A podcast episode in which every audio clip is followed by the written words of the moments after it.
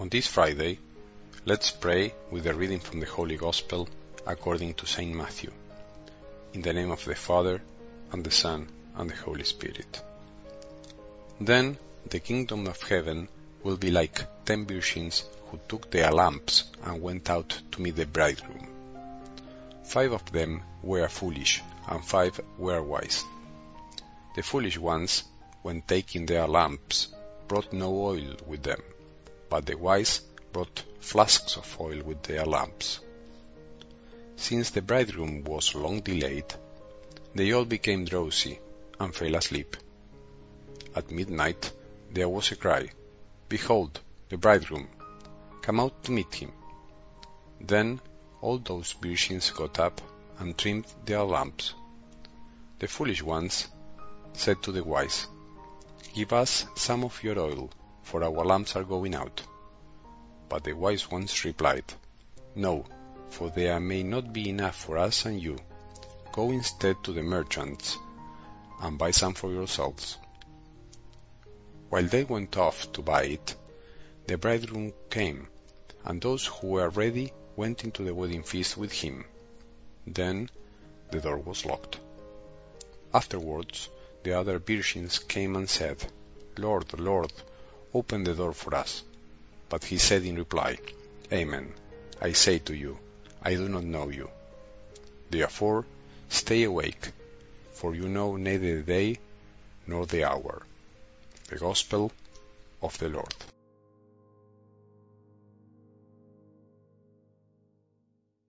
When we believe that Jesus is the Son of God, that He is our everything, when we truly believe and are convinced of this, then there is no difficulty, no pain, no disillusion that can make us lose the faith, as it was revealed to us by the Father who is in heaven.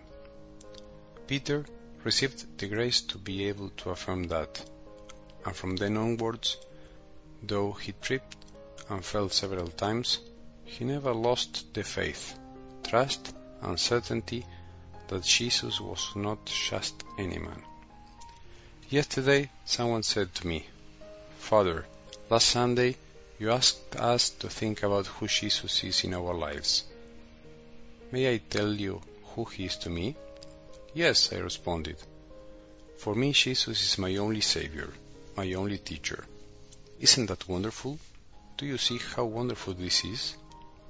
This person remarked, as if needing me to validate this affirmation. "Yes, it's wonderful." "Great," I said. Truth be told, it is wonderful that the person expresses such faith to others in a group setting, and that this expression shows so much clarity, love, and heartfelt emotion that is not tarnished by embarrassment or apprehension. You might think, well, in a church setting this is easy. And yes, that may well be, but not anyone can profess their faith like this. Besides, this person didn't say, "Jesus is my Savior and my teacher." Rather, the emphasis was on an important word: "He is my only Savior." There are many who think themselves to be the saviors of our lives, many who claim to be teachers, but for those of us who believe and have faith, there is only one Savior and one teacher. It is Jesus. That is faith. What if we truly knew and believed this? What could deprive us of our faith? Who could possibly take our faith away? Saint Paul says, "Who can possibly separate us from the love of Christ? Life's tribulations, anxieties, persecution, hunger, nakedness, dangers, the sword." If we lose our faith, if it grows cold, it's due to lack of love, the lack of perseverance, lack of prayer. It's because we spend time chasing things that turn out to be a waste of time, or it's because we forget this beautiful truth: Jesus is my only Savior, my only teacher. Let us repeat what this person said to me yesterday: "Jesus is my only Savior, my only teacher. Do you know what helps us keep our faith until the end? In today's glimpses of the Gospel, we receive a clue. We are led toward the beautiful path, to be wise and prudent, to be prepared. Foolish people lose their faith as do the stubborn. They lose it by being foolish, by running out of oil in the middle of the road because they failed to foresee that this could happen. They are the people who are not wise enough to prepare. They fail to store the oil that will help keep their lamps lit and the flame alive while they wait for Jesus. They are the ones who lose faith. The foolish virgins head out toward the most important moment in their lives, and yet they fail to bring oil with them. They fail to plan or prepare. They do not consider the possibility that the bridegroom may be delayed. They trust only in their own judgment, and when the bridegroom arrives, they are not prepared. As a result, they lose out on the best part. They get locked out.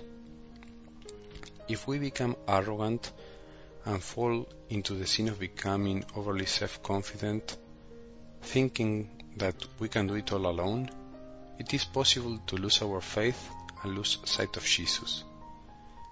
I believe that the oil that these virgins failed to bring symbolizes instances when we move away from and don't fill our hearts with light. In order to shine a light, we need the love of others, the love of Jesus that reaches us through others. That is the oil, the fuel that allows us to move forward. There really is no other.